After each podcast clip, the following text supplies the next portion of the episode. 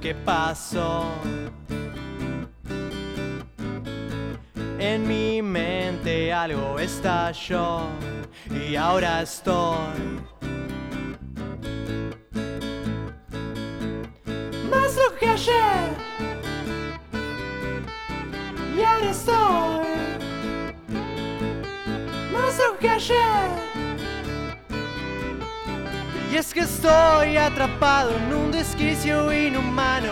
Estoy en una espiral y no sé qué hacer. Estoy atrapado en un desquicio inhumano. Estoy en una espiral y no sé qué hacer.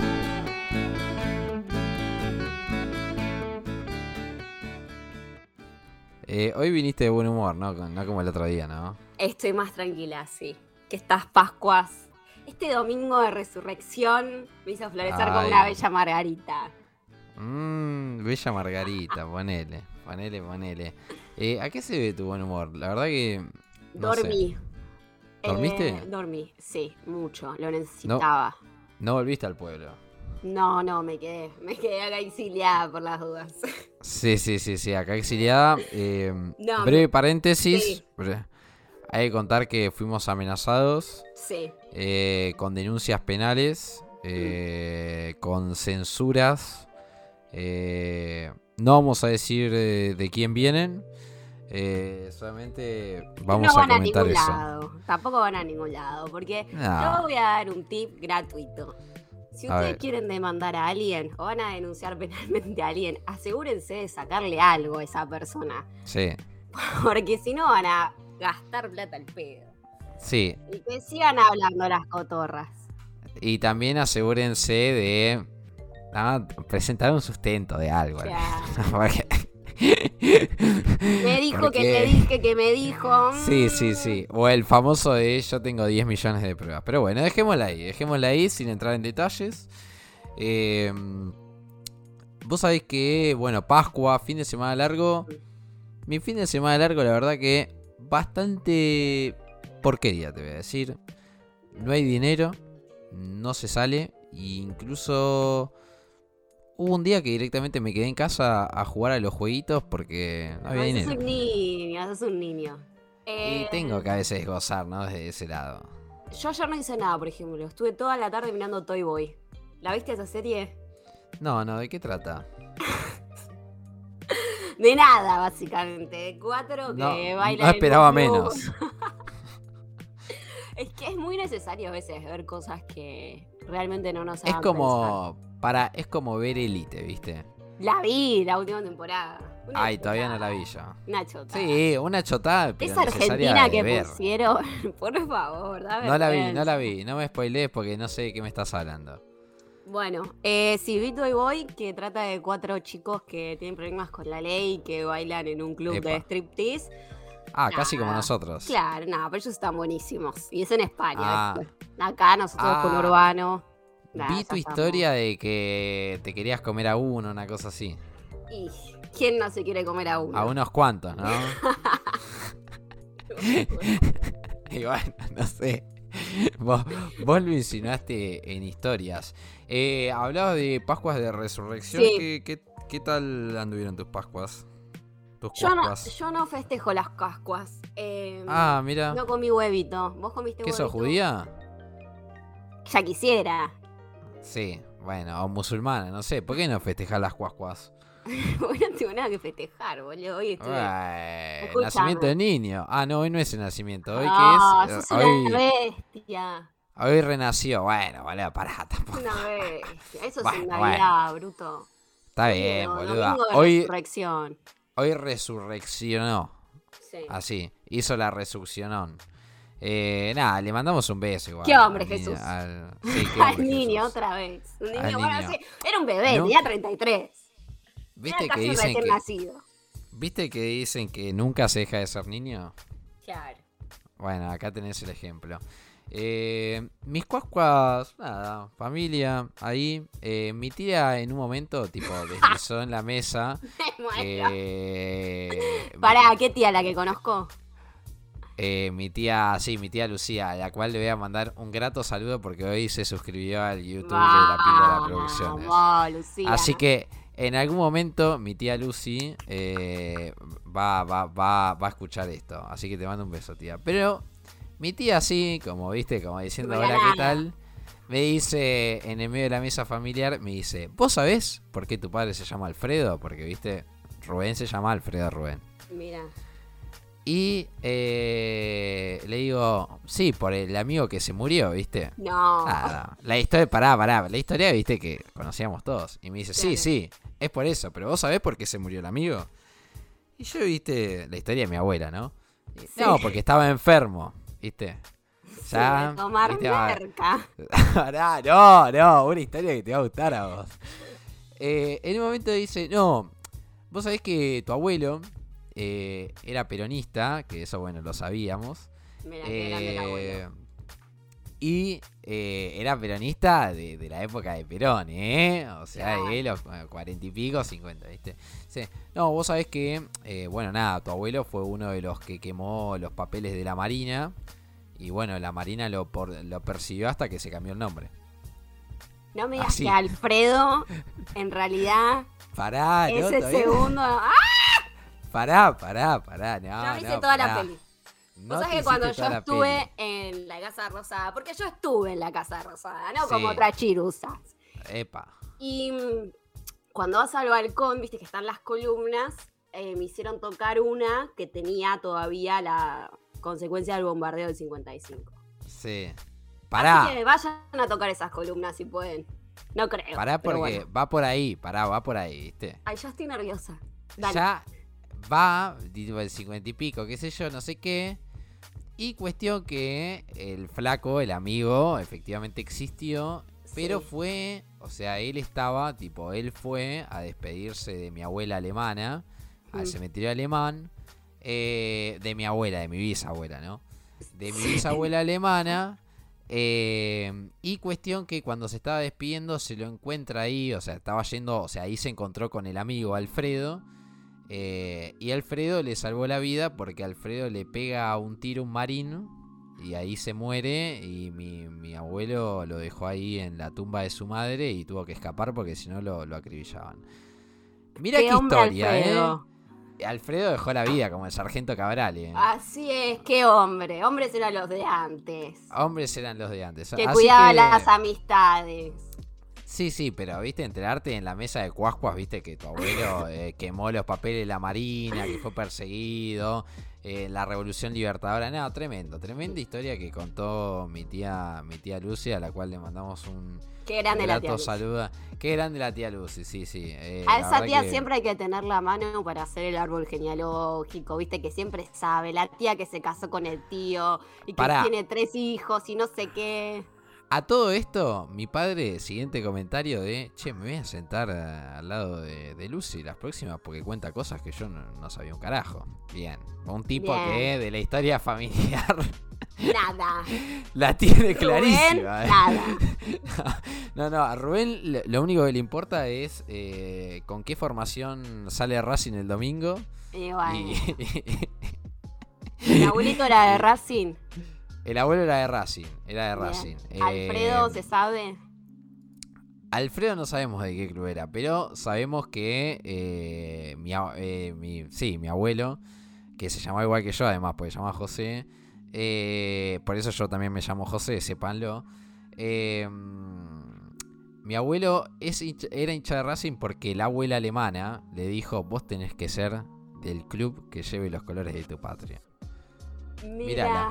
Mírala, ¿no? Mirala. Fascistoide, ¿no? Pero rara. La abuela, todavía no descubrimos la historia de la abuela, ya le vamos a preguntar a tía Lucy, pero viste que almuerzo familiar y te tiran esas, viste que vos decís, ¿what? ¿Qué? ¿Dónde vine? ¿Estás segura? Así. Pero pasa, pasa, esas historias eh, innecesarias. Le recomendamos a la gente que está del otro lado que en, la, en el post de Instagram de anuncio que sale este podcast nos dejen su historia, ¿no? Ahí que se entraron en eh, la mesa familiar. Mucha Navidad, pero viste que sí, mucha Navidad va a haber, ¿eh? Yo creo que muchas Es que es historias en momento de- eh, de revelación, viste, que estás ahí medio copeteado, familia, alegría. Sí, un sí, buen sí. momento. Por un cumpleaños, viste, capaz que lo arruinás o le cambiás el protagonismo a la persona. Y es medio raro. Cascuas, Navidad. Sí, sí, lo que pasa es que viste que en. Navidad estás esperando a las 12. Cuascuas, como es al mediodía siempre festejo, también tenés más tiempo, ¿viste? Porque viste que el evento al mediodía siempre dura todo el día, es una paja. Ay, sí. Por ¿Viste? eso cumpleaños de día. No, cumpleaños de día, viste que oh, empezás a las 12 y Bueno, igual, a amigo, tu 7. recibida. Bueno, Tu pero fue una recibida duró. fiesta. Fue una Hasta fiesta. Pero bueno, fue una fiesta. boludo. Y si era por Lorna, duraba hasta Navidad, ¿no? Pero la vamos a dejar ahí, la vamos a dejar ahí a otra que le mandamos eh, un gran saludo. Un Vos gran sabés que saludo, sí. Eh, hoy viene hoy viene el señor Daniel Sí. eh, a contarnos una historia. Vos le pusiste muchas Esperemos que sí. a- Esperemos que sea una historia femenina. Porque Sí, lo sí. cancelo, Daniel, por machito.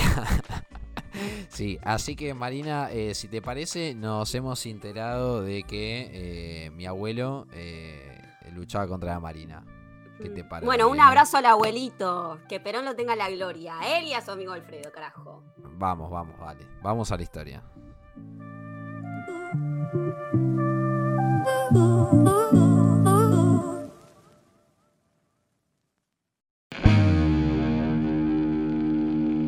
Miles de historias sin contar. Ponete la alarma para que no te olvides, papi. Volvió en un cumple. Todos los miércoles un episodio nuevo. Traete las velas que la vamos a pasar bomba entrevistando a los invitados más geniales del universo. El que avisa no traiciona. Guiño, guiño.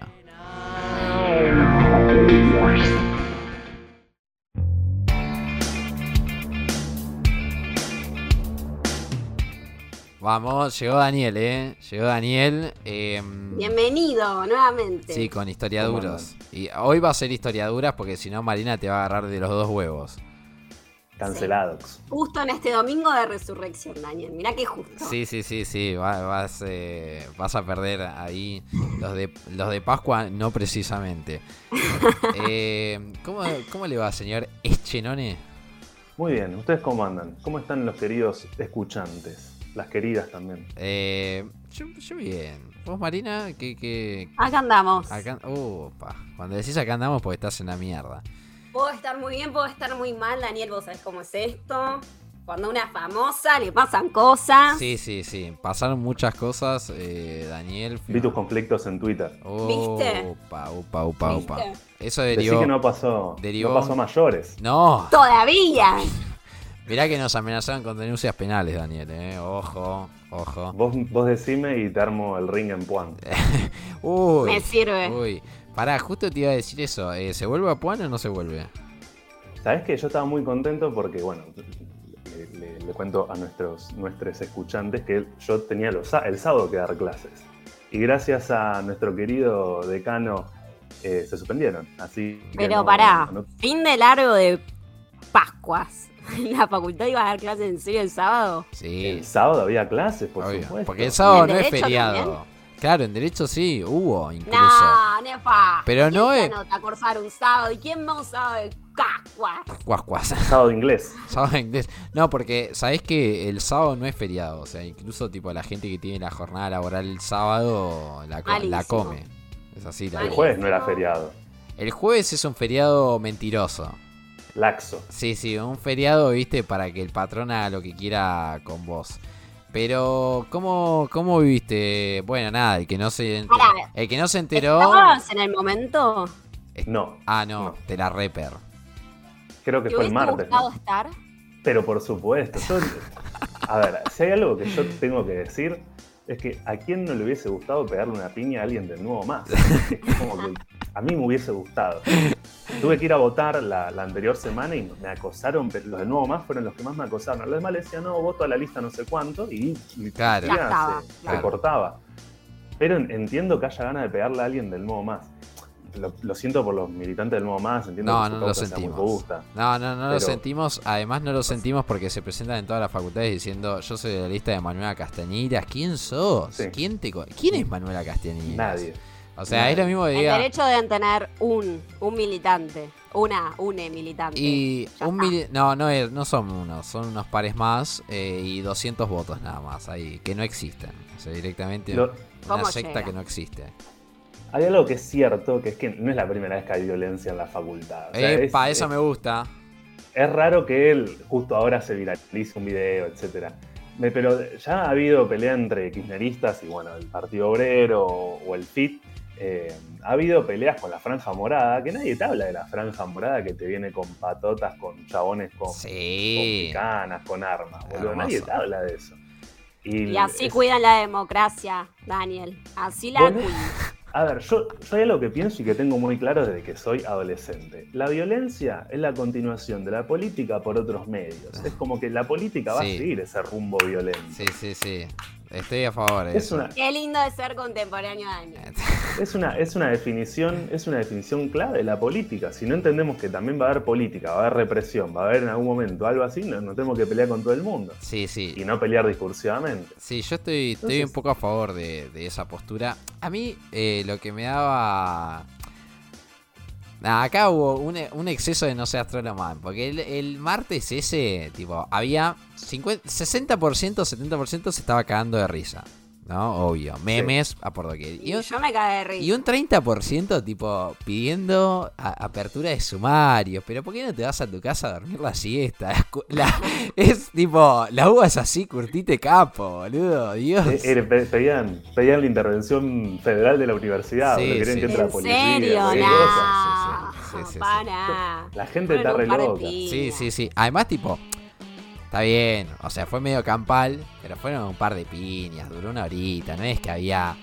No es que había barricadas en el medio de Puan, boludo. Para No. un poco, boludo. Y la subo en algún momento. Sí, no es obvio, obvio, obvio. Pero bueno, nada. Lo, lo que es interesante, Sí. lo que es interesante son los edits. O sea, es- estos videos editados con la música Sí. de Age of Empires, con los Age of Empires. No, la de, la de- impresionantes. yo lo vi la de la de Jijiji, el momento del solo, el momento Ah, de las piñas, era fantástica. Era, Es que tuvo- fantástico. Tuvo un poco esa lógica de Pogo, ¿no? Sí, me, no me sí. pareció que fueran piñas. Sí. eh, sí, no, es que, dadas. es que la gente que pedía apertura Fue la su- primer fila que se caga a palos. Sí, pero fue fue tipo, ¿viste la gente esta que pide apertura de sumarios no sabe lo que es un recital? O sea, directamente, No. literalmente no sabe No. lo que es no sabe lo que es un recital. Amigo, van a Lola Palusa, me estás jodiendo. Uh, acá tenemos algo personal con la palusa, Daniel, eh, quiero que lo sepas. sí. No, yo, yo también, ¿eh? El- el- Ay, Bien. no, muy recital bien, para gusta. Eh, eh, bien, bien, bien. Me gusta, me gusta la lógica. Pará, eh, dijiste que ibas a traer eh, una historia de. Bueno, nada, de, de- de- de de mujeres. No, no, de, de mujeres o de mujer, o no sé lo que vas a traer, pero ya los hombres salí de acá. Salí de acá, Una hombre. historia, Mucho una hombre. historia degenerada. Upa. Ah, No, Ay. no, mentira, mentira. Epa. Eh, es una historia de género, sí. Hay- últimamente en el, en el campo de la historiografía, en el campo de la historia, se empezó a, re- a revisar un poco la situación de la mujer, lo cual está muy piola, porque muchas veces, muchas veces no, el- a lo largo de la historia ha sido invisibilizada en sus diversos roles en la sociedad. Pará, te hago una pregunta. siempre- Te hago una pregunta, Sí. Daniel. Eh, Viste que todo esto, por lo menos, va, no sé si en Argentina contextualizarlo así, pero el libro este de Calibán y la bruja de Silvia Federici es como mucho, mucha gente que llegó por ahí, es como que dio esa apertura, ¿no? De ver, bueno, a ver qué onda las mujeres en tal suceso histórico, o ya venía desde antes. Yo creo que ya venía desde antes. Me parece que hay varios, varias catedráticas de género que están trabajando con la situación de la mujer en diversos momentos de la historia hace bastante tiempo. Yo te diría que incluso desde los 70, 80. El tema es que ahora pegó un boom con la, la nueva ola feminista. Claro. Es algo que pasa y que pasará y que luego, luego se abrirán nuevas formas de entender la historia. Pero sí, ahora tenemos un reclamo urgente de incluir mujeres en la bibliografía que se lee, en incluir mujeres en las temáticas que se estudian.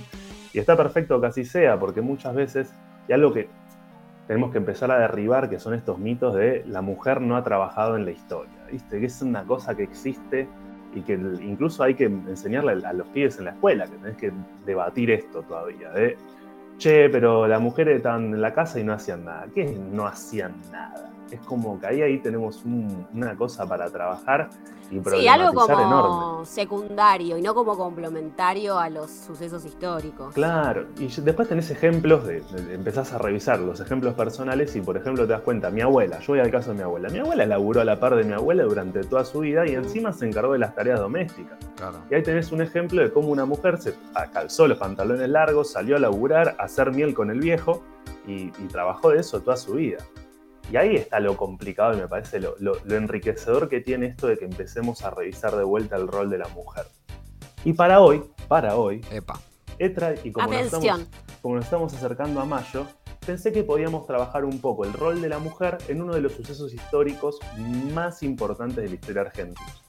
Que yo pienso que es, y la mayoría de los historiadores argentinos van a coincidir, historiadores e historiadoras, que fue el Cordobazo. Un momento parteaguas en la historia, A favor. sin dudas. Yo le voy a decir un poquito, como siempre aparece el meme mío que dice contexto y tenemos que explicar un poco de la situación a nivel global. El Cordobazo, como bien sabrá todo el mundo acá, los que están escuchando supongo que ya lo saben de memoria, 29 y 30 de mayo del año 1969. Yo les pregunto a ustedes dos que tengo acá, que les puedo preguntar, ¿alguien sabe qué ocurrió en el año 1968 para tener una idea? Eh, No. Creo, ¿No? creo, creo, creo que salió campeón de la Libertadores. eh, no sé si independiente o estudiante, pero por ahí. Bueno, un hecho muy relevante para la sociedad global, un, un cambio que revolucionó al mundo en su totalidad, pero no, no, no estaba buscando eso.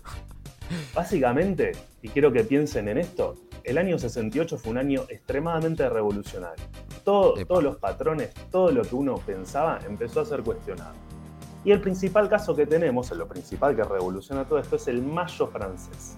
¿Vos sabés qué le iba a decir, Vigia? Mirá. Sí, Me parece que no. sí. Yo también, ¿sabés que le iba a redecir? La tenía No anotadísima. quería pasar vergüenza, pero bueno, vergüenza se pasa igual.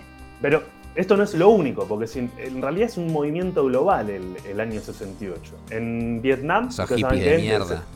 Del hippies. 65 al Para un 75 poco violento de mierda. vamos a ver más hippies, no se preocupen. Del 65 al 75 en Vietnam tenemos la guerra de Vietnam. Sí. Claro. Y en el año 68 en particular está la ofensiva del Tet. Es la primera vez que el ejército norvietnamita propone una ofensiva contra Estados Unidos. Me gusta. Y además en cierto punto es una victoria. Claro. Quizás que no fue una victoria eh, Ahí- en la guerra porque perdieron gente, pero sí. Ahí peleaba Marina en vidas pasadas, porque vos sabés que Marina es súper hater de Estados Unidos. Ella dice que nunca va a viajar a USA en su vida. Y Daniel tampoco, boludo, ya lo hablamos. Y Claro, boludo. así- ¿Cómo, vas a Ahí viajar estábamos Ya te Daniel. quiero ver, ya te quiero ver. al vos, agresor Daniel. imperialista, boludo? ya, no. ya te quiero ver a vos, Daniel, ¿eh? No vaya a hacer cosa, no vaya a hacer cosa. Mira, A Miami de compra. Sí, no vaya a hacer cosa que la Germu, la contadora, diga, che, ojo, New York. Eh, guiño, ¿Sabes qué preguntó el otro día? Upa. Che, ¿viste que van a salir los pasajes de aerolíneas a Cuba? Vamos a Cuba, me digo, bueno, sí, su- sueldo docente, le dije. Sí, sí, dale, dale. dale. Sueldo docente. Sí, sí, sí, sí, tranquila. sí, sí. Vendo riñón. Está bien. Calamuchita estamos bien. Claro. Cuba suena Pará. international. Cerremos el paréntesis, siga la historia. Sigue la historia. También en México, si nos- por esto estoy diciendo que es mundial, en México tenemos la masacre de Tlatelolco, que fue una masacre en la plaza de Tlatelolco, el centro de México, Distrito Federal, donde mataron a varios estudiantes, varios, ya hablo de centenares, Sí. eh, y también fue en el año 68. Entonces, miren, ya conectamos México, Francia, eh, bueno, Vietnam, también tenemos por su parte Estados Unidos con las Panteras Negras, que fue lo que vimos la semana pasada. Tenemos un montón de cosas que van revolucionando al mundo y que lo van La poniendo. semana pasada reprofeteamos. Sí, sí, que en realidad es el mes pasado. El mes pasado. No importa, no importa, no importa. Se va. Modo profe. Modo profe. La Sí. pregunta también tendría que ser, este es el contexto mundial presentado. ¿Qué pasaba en Argentina? En 1966 tenemos la dictadura de Juan Carlos Onganía, ¿no? un golpe de Estado que Mm. derriba al gobierno radical de Ilia, que, como ya sabemos, Argentina es un país poco democrático. Sí. ¿sí? Del- de- desde el año 1930 en adelante, Argentina ha sufrido hasta el año 76 seis o siete golpes de Estado, ahora se me acaba de ir de la cabeza, pero entre seis, y Seis. siete golpes de Estado. ¿Seis? Gracias. Seis. Y además tenemos que contar las intentonas. Si contamos las intentonas, No, nos vamos Ah, para claro. arriba. 18, 18 vos. Obviamente el, el principal, el principal núcleo, núcleo duro de golpe de Estado va, va a ocurrir a partir del año 55, que es cuando la Mm. sociedad argentina se divide en esta situación de peronismo-antiperonismo, Y Vos sabés que recién lo estábamos hablando con José. Claro.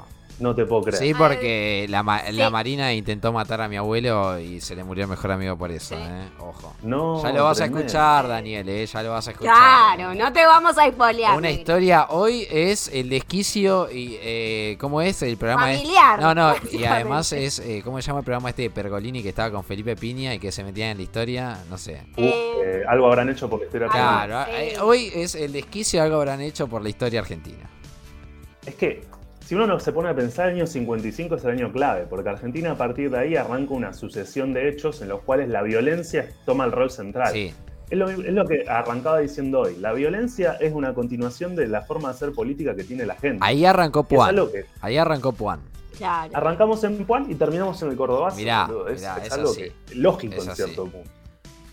Entonces, golpe, golpe en el 66 entra Onganía, un gobierno ca- caracterizado por básicamente la represión, y Mm. entra un ministro de Economía que se llama Krieger Bacena. Krieger Bacena encara una serie de reformas económicas dentro del país que implica un ajuste de salarios, aumento de precios, etcétera, etcétera. Básicamente a la clase obrera se la lleva por delante. Así es. Y ustedes se preguntarán, Daniel, vos me ibas a hablar de mujeres y me estás hablando de Krieger Bacena, Onganía, todos hombres, todos machos heterosexuales, Dale, Daniel. rubios de ojos celestes. Hacete aliade. Hay algo que a mí me llama la atención, que siempre me llama la atención, y siempre va por el lado de la fotografía. ¿Se acuerdan que el año, la vez pasada que estuvimos hablando, hablamos de chabones que tenían puesto en sus camperas la bandera de la Confederación Sí. de Estados Unidos? Sí. La fotografía que llama la atención de mi persona para hablar del Cordobazo es una fotografía en donde tenemos a Agustín Tosco. ¿Quién era Agustín Tosco? Líder sindical, líder sindical clasista, de la izquierda sindical, podríamos decir, uno de los principales líderes del, del periodo, ¿sí? que va del 60 al 76, ponga- pongámosle, cerrémoslo ahí, Agustín Tosco. Liderando una marcha, una, una marcha no, básicamente liderando parte del Cordobazo, pero liderando una columna de luz y fuerza en donde a su inmediato costado izquierdo había una columna de mujeres. Epa. Y yo dije, Mira qué bien. ¿había mujeres en el Cordobazo?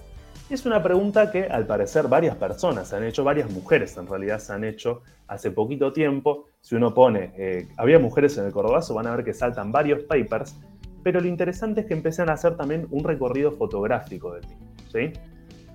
Entonces, acá tenemos algo principal. Mujeres que participan de un hecho sindical. La pregunta es, ¿había otras mujeres? ¿Qué pedían estas mujeres? Yo no, puedo- no tengo respuesta a eso, porque la verdad que pa- para hacer un trabajo de historiador habría que ser más profundo, ir a indagar, ir a preguntar a esas mujeres a ver qué Si le pasaba. preguntamos a Viviana Canosa, a decir, pedían planes sociales. Seguro. Probablemente. Probablemente. Probablemente. Pero la situación es más allá, ¿no? Al, si alguien, hay algún despistade, alguna despistade en la, en- escuchando el podcast de hoy, primero aclarar que el cordobazo es mucho más allá que obreros reclamando por eh, el ajuste sobre sus salarios. Son obreros reclamando por la situación política del país y que toman la ciudad de Córdoba. Son obreros, estudiantes y también sectores de la sociedad civil cordobesa que se unen, que toman la ciudad, que empiezan a hacer barricadas, que la toman y que van adelante con un plan de lucha. Van a ser dos, tres, cuatro, hasta cinco días de lucha eh, con la policía, con enfrentamientos con los militares, que va a ir más allá, que va a escalar, es un conflicto que escala. Si no me equivoco, tiene entre 3 y 10 muertos, ¿sí? Es algo que todavía no se ha podido esclarecer bien. Creo que el número 3 es el que es aceptado por todo el mundo, pero se habla de que hubo más muertos en este conflicto. Mm. Obviamente, las fotos que muestran a las mujeres no, no te pueden decir de qué trabajaban esas mujeres, ¿no? A menos que claramente estén bajo la columna de Luz y Fuerza, que en ese caso Claro. podemos decir que son secretarias de eh, EPEC, que Sí. supongo que es el, el Servicio de Luz de Córdoba, de energía eléctrica. Pero ahí es donde aparecen las estadísticas y que es lo más interesante, ¿sí? Las mujeres trabajadoras Daniel agarra un papel. siempre han trabajado. Sí, o sea, el- Sí. obviamente, ustedes saben que todo, profesor profe. de historia Sí, tiene una servilletita donde sí olvídate. La hoja de ruta. Bancamos. Esto que les decía antes, uno, uno suele, tiene esta tendencia de olvidar que las mujeres a lo largo de la historia no han trabajado, que han quedado en su casa y que eso no es trabajo. Vamos a deconstruir esa idea. Primero tenemos que Mm. decir que las mujeres claramente han trabajado a lo largo de toda su historia y que el trabajo doméstico también es trabajo, ¿sí? Y aquí es importante representar las cifras, ¿sí? La mano de obra femenina, la mano de obra femenina en el año 1970 representaba solo un tercio de la población económicamente activa. Es decir, que un 33% de la población económica, económicamente activa, es decir, todos los que trabajan, eran mujeres. 66% eran, hombre, eran hombres y 33% mujeres. Igual Las para- datas de 1960, sí. Para la época es una banda.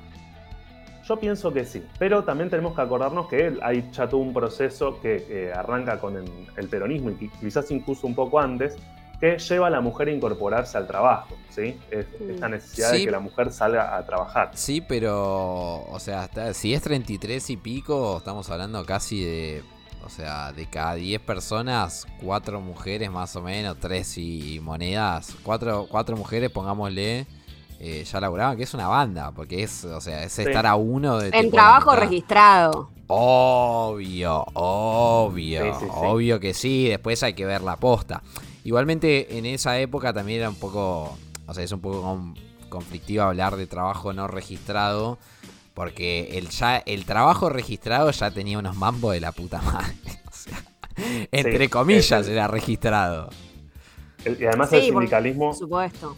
El sindicalismo era mucho más combativo en ese momento. No estamos hablando del sindicalismo de hoy, que es Sí. un poco más burocrático, más tirando a el, el paro dominguero que no hace nada. Sí, sí, olvídate. Pero, pero en, en este sentido tenés razón en lo que decís, José, porque son 3 de cada 10. 3 de cada 10 eh, personas son mujeres trabajando, el resto son hombres. O sea, entre 6 y 7 son hombres. Quizás en alguna cuenta entran 4 y en otra entran 6 sí, hombres. olvídate. Pero sí, estamos cerca de la- la mitad poblacional que, que ocupa el rol eh, femenino, ¿no? Algo importante, porque uno ve esta, situación económica donde ve esas 3 de cada 10 mujeres, pero en realidad tenemos que preguntarnos también de qué trabajan esas mujeres. La mayoría, más o menos el 70% de estas 3 mujeres que trabajan, se dedican a eh, tareas domésticas, ¿sí? servicio doméstico y tareas de servicio. ¿sí? Puede ser servicio doméstico, comercio, salud o educación, que son los roles femeninos que básicamente tienen eh, la mayoría de las Sí. mujeres y que básicamente se asigna ese rol a las mujeres. ¿no? Si Sí. uno se pregunta de qué trabaja esta mujer, no va a ser chofer de colectivo. Claro. La mayoría va a responder, no, es maestra, no, limpia casas, no, es enfermera, no, es médica, en el mejor de los casos, pero el sentido común lleva a esa situación. Y si lo vemos representado en los números, básicamente eh, trabajaban de eso, ¿sí? Maestras, enfermeras, Sí, es eh, un poco servicio de limpieza en las casas. lo que pasa en las provincias, que viste, o e- o eras docente o te tenías que ir a la capital. O sea, Claro. no tenías otra en tu pueblo. Y es, que, y es que en realidad Córdoba había pasado por un proceso de industrialización muy heavy. Nosotros no tenemos que olvidar que Córdoba era el centro automotriz del país. Claro. ¿sí? Como, Sí. como parte ahora es el cordón del Buenos Aires, el de Gran Buenos Aires, que es donde tenemos la Ford, donde tenemos otras fábricas de productoras de autos. En su momento era Córdoba, Claro. que tenía varias productoras de autos donde se producía el Torino, chicos. Oh, qué lindo Torino. Torino. Qué lindo Torino. Auto nacional. Papá. Que el otro día vi y busqué en internet y es una copia de un auto esta- estadounidense. Me puso muy triste. Y bueno. Casi lloro. Siempre. No podemos contra todo. Es como, eh, No. es como Sandro, que es una copia de Elvis. O sea, hay que decirlo, hay que admitirlo y hay que asumirlo. Es lo que toca. Ojo con Sí. mi vecino Sandro, José. Nah, ¿Cómo tu vecino Sandro? Ahora la... Sandro fue vecino mío. Nah, deja de mentir. ¿En serio? Deja de mentir. Sí, boludo. deja de mentir. En Banfield, En ¿cómo que Banfield, no? claro. Ah, querido, más respeto. Sí, vecino de cuánto? No De es- no 15 es que- cuadras, boludo, dejate de joder. Sí, dale, dale. Es como, Marina- es Marina como que yo diga. fanáticas. Es como que yo diga. Mi mamá se va a enojar muchísimo cuando escuche. Nah, pero es como que yo Nosotras diga. éramos vecinas de Sandro. Es como que yo diga que Moria Kazan era mi vecina porque vivía en Ciudadela. Dale, dale, deja de robar, Marina. ¿Qué vivía a la Yo vuelta de tu casa? desmentí la historia de tu abuelo. así que no me faltes el respeto. Está bien, está bien, está bien. Pará, dejemos ¿Cómo llaman las fanáticas? la- Las fanáticas de Sandro. las nenas, las nenas. Las nenas. Las nenas las de nenas, esa- las nenas que iban con. Sí. Ay, qué, las nenas. Las nenas de Sandro, no, en ya decirle las nenas, mamita querida. Menos mal que Sandro no, ya no vive más. Eh, bueno, Me gusta porque no salimos del a lo que nos contexto. sí, sí, vamos, vamos, vamos a, a cerrar la historia de Daniel porque si no nos quedamos hasta mañana.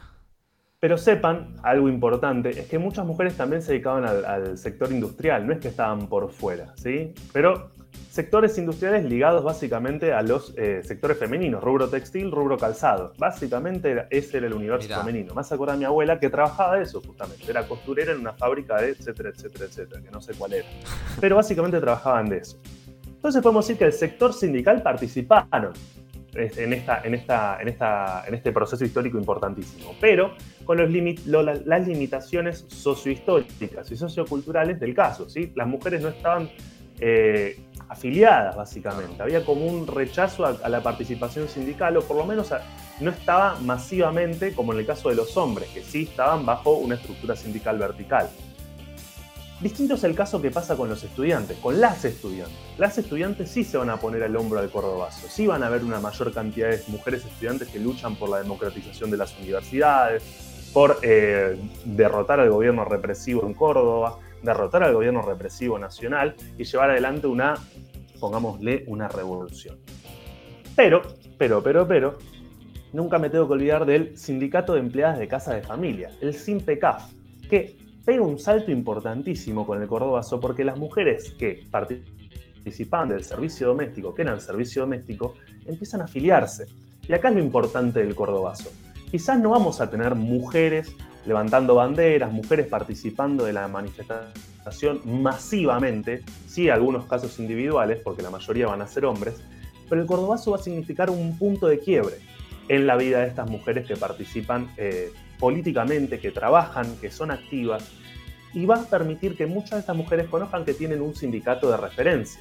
Y a partir de eso les va a permitir sindicalizarse. Van a decir, che, mi gremio lucha, che, mi, mi, mi organización sindical está a la cabeza de la lucha por bla, bla, bla, bla, bla.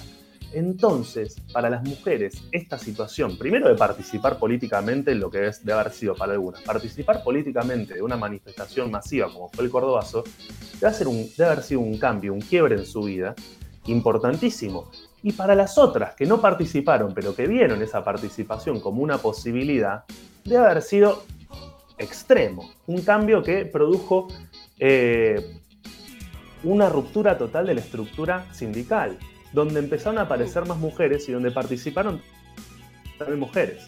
Y algo que no nos tenemos que olvidar, el Cordobazo fue el primer punto para que Onganía deje de ser el presidente. Onganía, represor, un tipo que llevó a cabo una, eh, un ajuste fiscal y un ajuste sobre los salarios de los obreros importantísimo, termina teniendo que renunciar a partir de, estos procesos.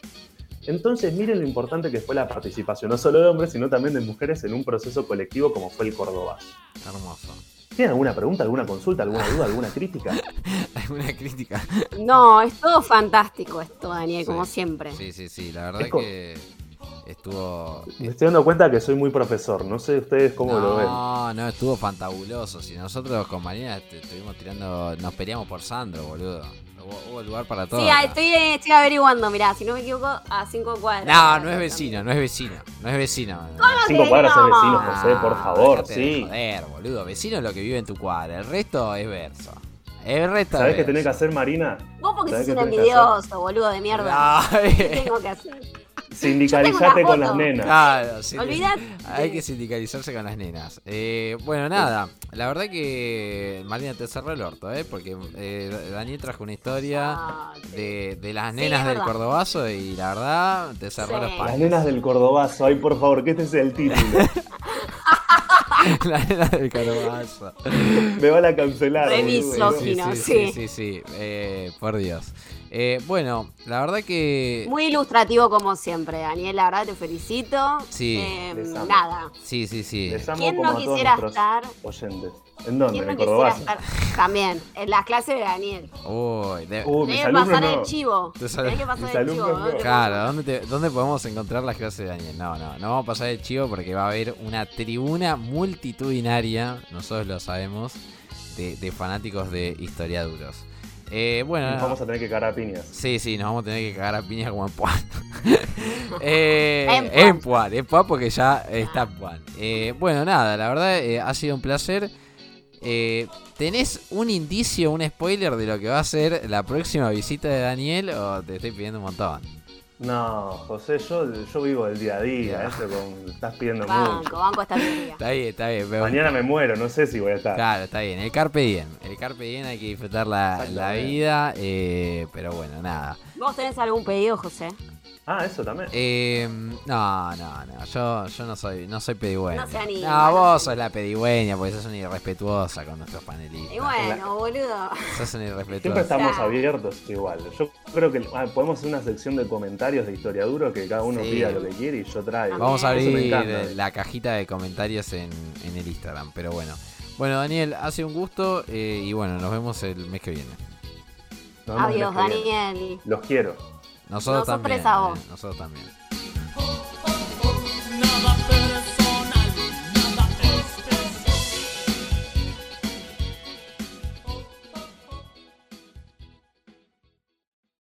gusta el ardete. Todos los viernes disfruta un nuevo capítulo de Tensión Espacial, donde Maggie te va a traer las mejores reseñas de arte, de cine, de series y de música. Ahora sí, te vas a poder hacer interesante en esa cita, Perry. Me gusta Liniers. Liniers. Pablo Bernasconi. que también- Bueno, Marina, eh, me dijiste que una sección nueva. Sí, la impuse, básicamente. La impuso, la impuso Marina. Eh, ustedes saben que nosotros tenemos cuatro panelistas, que siempre son las secciones que van entre medio de los programas, y después antes de finalizar siempre tenemos una mini sección eh, que está sobrevalorados, está el boludo del mes, está... eh, Lo que nos genera cringe. lo que nos genera cringe, rompiendo el cringe. Eh, y, Y había que inventar algo. y había que inventar algo. Faltaba algo. Entonces dijimos, bueno, a ver, ¿qué puede ser? ¿Qué recomendación le podemos dar a la gente? José, ¿vos alguna vez te bajaste Tinder o alguna app de citas? Nunca. La verdad, no. Te lo juro, pero te lo juro, te lo juro, te lo juro. Por ¿Jamás? Diego Milito. Nunca me bajé eh, ninguna aplicación de citas. Nunca, eh, jamás. Jamás de los para jamases. joder. No porque... No, a mí no me parece, en primer lugar, me parece muy irresponsable de tu parte joder con el amor. Muy No, irresponsable. pero yo no estoy jodiendo con el amor. Bueno, que bueno, con los vínculos. Malo conmigo. Con lo- no, es que vos me. Pero pará, pará, yo no digo, yo no digo que vos lo hagas, pero vos me dijiste, no te bajaste ni una aplicación ni para joder. Y yo te digo que. Pero ¿quién no se bajó Tinder para boludear? Ay, por favor, José. No, No. bueno, sos un pelotudo. Bueno, prefiero, prefiero ser un Virgo y jugar al FIFA. No sé qué querés que te diga, boluda. O sea, te digo la verdad. ¿entendés? Está bien, bueno. Ya saben, chicas, en Cada Tinder a José no lo van a encontrar. Cada- Van y a si me encuentran, y si me encuentran, Es una cuenta trucha. y si me encuentran es una cuenta trucha. Cosa que. Eh, Eh, ¿Por qué ojo, no? No, ojo, igual- ¿por qué no? vos sabés que yo me lo he bajado varias veces, pero nunca me encontré con nadie porque mi miedo principal es no encontrarme con la persona que teóricamente es con la que me voy a ver. Ah, o sea, está bien, como tipo secuestro virtual. Sí, básicamente encontrarme con un enano. eh, Pobre sindicato de los enanos. Sí, sí, sí, Eh, sí, Con el con un enano en- bostero. Con un enano bostero albino. Claro. Así. Bueno. Entonces la gracia es que veamos perfiles de Tinder que por lo menos a mí me parecieron graciosos y dar recomendaciones sobre eso. Porque hay Epa. cosas, chicos, que no. Hay que tener cuidado. Hay mucha gente que pone la altura. Yo sé por mis amigos que usan Grindr, que es una aplicación más para eh, homosexuales, que determina mucho el tema de la altura, porque para ellos se ve que es más importante. No ¿Cómo sé. más importante? Como que la aplicación también te pide poner la altura, se ve. O que Yo- la gente miente sobre su altura. Yo hay algo que no sé, pero porque realmente no lo sé, si eh, la altura eh, tiene algo que ver con el tamaño del pene, ¿no? En el caso de los hombres. O sea, vos ves un tipo, vos ves un tipo que mide 2 metros 5 y decís, este, la, este se la patea o no. O nada que ver. No sé, depende. Ahí necesitas que yo te cuente experiencias personales. No, no, te estoy Ah. diciendo. No, te estoy diciendo en el prejuicio. En el prejuicio mismo. ¿Entendés? El prejuicio de la Es vulgaridad. que se, la, se suele creer. Ah, se suele creer. Entonces, para mí, la gente, por lo menos los hombres, lo ponen para eso. Puede ser. Bueno, este dice que mide 1,81. O sea, no un 80, un Ja. 81. Bueno, este, nada, qué sé yo, altura promedio. Responsabilidad. Sí. No, amigo. Un 80 en un varón no es altura promedio, me parece. Sí, boludo. ¿Cuánto te pensás que miden los varones de este país, boludo? ¿Qué te pensás que son gringos, boludo? ¿Miden dos metros? Bueno, para mí un 80 es muy alto. Responsabilidad afectiva. Me encanta disfrutar la vida y viajar por el mundo. Platudo. Siempre estoy con una sonrisa de buen humor. Mm, Inchequeable. mm, Claudia María Domínguez. Sí, quiero conocer gente, salir y divertirme, copitas chocando. Ambicioso y enfocado en mejorar día a día. Uh. Español e inglés. House y techno. Gamer. Estoy en una relación abierta. No, este, este es votante de Me mi ley. encanta. Es votante de mi ley. No tengo ningún tipo de dudas. Me Me- gusta que aclare lo de la relación abierta. Creo Sí. que es importante decirlo. Te, te iba a decir exactamente eso. Te iba a decir exactamente eso. Me parece muy, muy sincero de su parte. Sí. La verdad es que me gusta conocer gente y, no sé, pasarla bonito. y como, no sé, ¿viste? Me, me gusta que salga el sol en el verano. Qué sé yo. Claro. Bueno, Em, este dice. A ver. va- vamos con tres. Me gustan las mujeres seguras, con confianza en sí mismas, Oh. que sean inteligentes, alegres y que cuiden su mente. Disfruto un momento tomando algo, de la calidad de una charla con buen contenido y buena conexión emocional. Si esto te describe, hablemos, nos podemos conocer. Violador alerte. Fe- te iba a decir femicida alerta. femicida alert. Además, tipo, me gustan las mujeres seguras. Pará, pero ¿quién sos vos, Mm. boludo? Terminator, sos vos, que, que, que sos 100% seguridad. Dale, boludo, ¿quién sos? Dani la muerte. No, no, malísimo, pero malísimo, malísimo. El otro que, lo otro que te iba a decir es Dime. el final de si sos así, hablame, me da producto de limpieza. ¿Viste cuando venía a buscarte Mr. Músculo? Sí. Me da como. ah, mm, como. mm, vos decís. mm, no sé. Raro. Bueno, el otro que tenemos es con ganas de conocer y hacer nuevas amistades. Soy de andar mucho en bici, así que si te gusta hacerlo, arreglemos para pedalear. Me gusta cocinar escuchando música y mates al aire libre acompañado. Ah, este. Pará, terminá, terminá porque este. Me gusta la gente con buena energía y alegría. Postdata, tal vez no lo crean, pero busco también conocer chicas para relación estable a seria. Pone su Instagram y pone en mayúscula. No me interesa comprar packs para una paja. No me interesa comprar packs. Para una paja me miro una XXX que es gratis. Una admiración. Eso le falta una coma, quiero decir. Descartemos el final, por favor. O sea, ahora vamos a decir el final. El principio era de alguien que sufrió bullying en el colegio. Lee Sí. las primeras dos oraciones. Con ganas de conocer y hacer nuevas amistades. Sí, y Este es después. solitario. Soy andar mucho en bici, así que Listo. si te gusta hacerlo, arreglamos para pedalear. No, a este le pinchaban la rueda cuando iba a secundaria, olvídate, le hacían un bullying de la puta madre, pobre igual, la verdad me solidarizo Sí. con él. Eh, y el final... Tristísimo. tristísimo. ¿Qué te hace creer que alguien te va a querer vender un pack? No, pero además tipo, o sea, ¿por qué aclaraba eso? ¿Me entendés? O sea, de última si te encontrás en esa situación, ahí lo metés. Pero antes, Mm, no, muy fracasado, muy egoísta del placer ajeno también. Ponle la plata, Neri. pero además tipo, vender packs. O sea, pará, boludo, ni que fuese, no sé qué sos, boludo. Restiguar, amigo, dejate. No, dice que no le interesa comprar packs para hacerse una paja, amigo. No es que él va a vender. No, no, no, no, digo que no le gusta ni tampoco que le ofrezcan. O sea, yo creo que él lo pone porque para mí mucha gente le habló para ofrecerle, como diciendo, che, estás en Tinder, entonces te haces la re paja y te voy a vender mis fotos. Me parece Es que va un poco ¿eh? por ahí. Y no sé, a mí yo no lo incluiría en el final porque es tipo, pará, ¿quién sos? Eh, El irresistible, boludo, que te Chicos, ofrecen a nude. nadie le va, dale. a ninguna mina le va a gustar que pongan eso. Yo me fijo Sí, mucho en el total. perfil para darle match o no a alguien. Apa. ¿Y qué, y qué mirás? Viste, ¿Qué- quiero cerrar con esto. eh. Quiero que, porque del otro lado quiero que la gente sepa qué poner la Marina en el perfil de Tinder.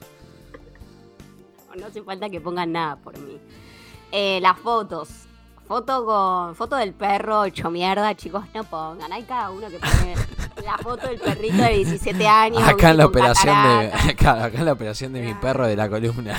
No, chicos, no. Pero Eh, pará, no me dijiste, no me dijiste que, Por que- eso, que fo- mirás. fotos de esa clase no. Me fijo en las fotos, que muestren la cara, Sí, que no sean tipo fotos todo con los amigos, que vos no sabes cuál es ¿cuál cuál. es? Sí, sí. Claro, muchas fotos de espalda, mucha gente tapándose la cara. Ah, No me mira, gustan los chabones que ostentan su cuerpo. epa. como- Me parece que ahora que le, me parece que ahora que le tenés que ofrecer nudes es a vos, eh.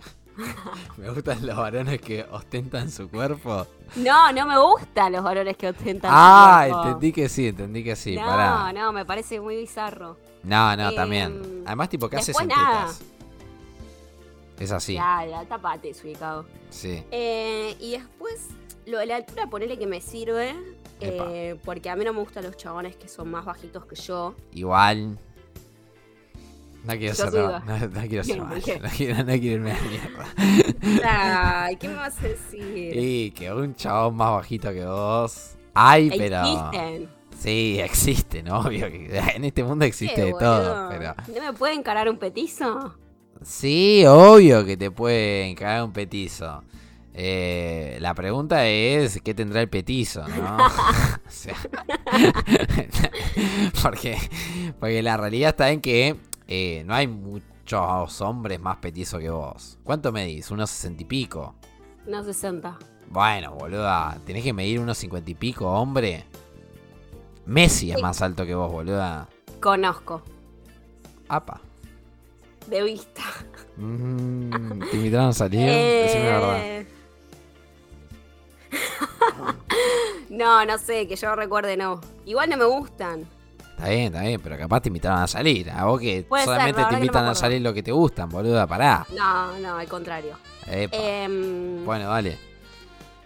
Nada, eso. Qué sé yo, como algo interesante si quieren poner algo en la biografía. Nada de esas boludeces de no, femicid no feministas, no Ah. peronistas, kirchneristas, XX, te como para.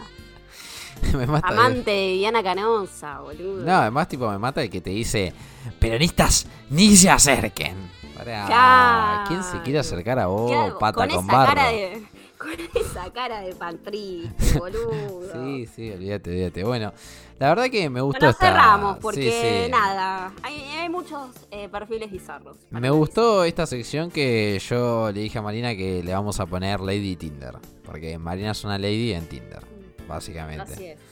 Eh, bueno, nada, cerramos un Búsquenme nuevo- a ver si me encuentran. Epa, búsquenme a ver si me encuentran. Me suena una canción de Montaner. Eh, Ah, hablando de Montaner, upa. me quiero retractar, porque en el capítulo pasado yo dije que los suegros de Montaner o la mujer de Montaner eran Sí. de llamar. No, era Lerner. oh, eh, está- ¿cómo estuviste cerca, por suerte. Alejandro. Alejandro. Alejandro Lerner, bueno, la mujer es de Miramar. Ah, Así bueno, no era Montaner, era Lerner. Estuviste. Pero bueno, era lo mismo. Sí, estuviste cerquísima, estuviste cerquísima. Bueno, eh, la verdad ha sido un gusto compartir otro episodio. Eh, episodio Yo estoy 11, triste porque. Sí, estoy triste porque termina el fin de largo. Y se Bueno. viene la semana con todo, chiques. Bueno, pero- Muchas fuerzas. Cuando salga esto ya habrá terminado el fin de largo, así que Ay, sí, ni me digas. así que ya no lo vas a sufrir tanto porque ya vas a estar en la mierda. Abrazo a la Marina del futuro. Dale, dale, abrazo a, a nosotros del futuro. Besos. Chao.